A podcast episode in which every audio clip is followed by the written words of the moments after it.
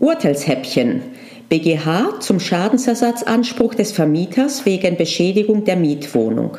Urteil vom 28. Februar 2018, 8. Zivilrechtssenat 157-17. Hallo und herzlich willkommen bei Jura-Examen Stressfrei, dem Podcast, der dir Anregungen gibt, du ahnst es, wie du stressfrei durchs Examen gehen kannst.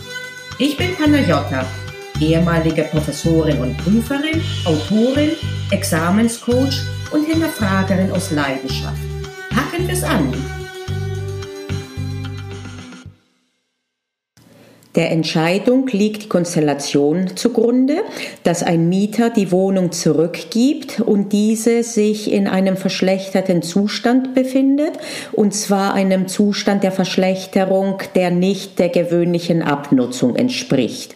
Und jetzt macht der Vermieter Schadensersatzansprüche geltend und die Frage ist, ob der das direkt tun kann oder ob er erst dem Mieter eine Frist setzen muss zur Beseitigung dieser Mängel.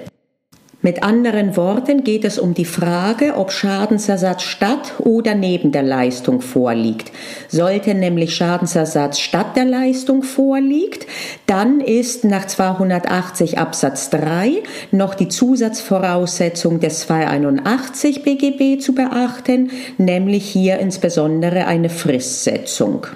Zu Recht urteilt der BGH, dass es sich hier um Schadensersatz neben der Leistung handelt, so dass eine Fristsetzung nicht erforderlich ist vor der Geltendmachung. Letztlich geht es um die Frage, was denn genau nach 546 BGB geschuldet ist. Hier steht drin, der Mieter ist verpflichtet, die Mietsache nach Beendigung des Mietverhältnisses zurückzugeben. Die Frage aller Fragen ist, ist er verpflichtet, die in dem Zustand zurückzugeben, wie sie am Anfang war, nämlich mangelfrei oder nicht? Und der BGH sagt hier, dass dies nicht der Fall ist, dass lediglich die Rückgabe Abgabe als solche betroffen ist, währenddessen der Zustand nur über einen Schadensersatz neben der Leistung zu berücksichtigen ist.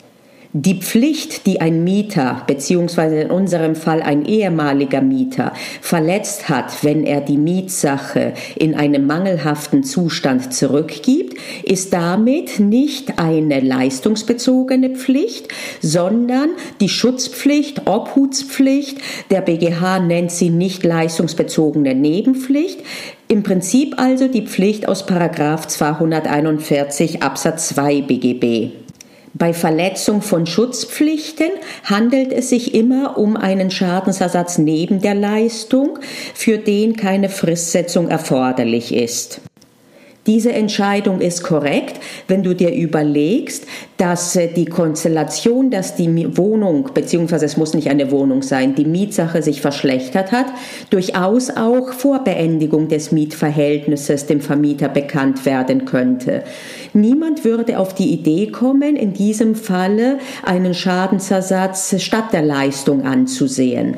Daran ändert auch nichts die Tatsache, dass nach Beendigung des Mietverhältnisses eine Pflicht zur Rückgabe aus Paragraph 546 besteht.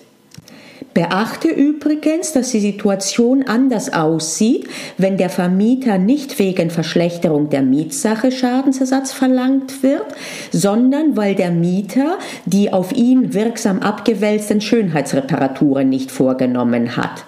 Diese hätte grundsätzlich im Rahmen seiner Leistungspflicht der Vermieter leisten müssen. Er kann sie abwälzen, wenn er das wirksam tut. Und wenn er dies tut, handelt es sich damit um eine abgewälzte Leistungspflicht, so dass eine Verletzung nur mit Schadensersatz statt der Leistung geahndet werden kann. Eine sehr gut nachvollziehbare Entscheidung, die aus meiner Sicht durchaus examensrelevant sein dürfte.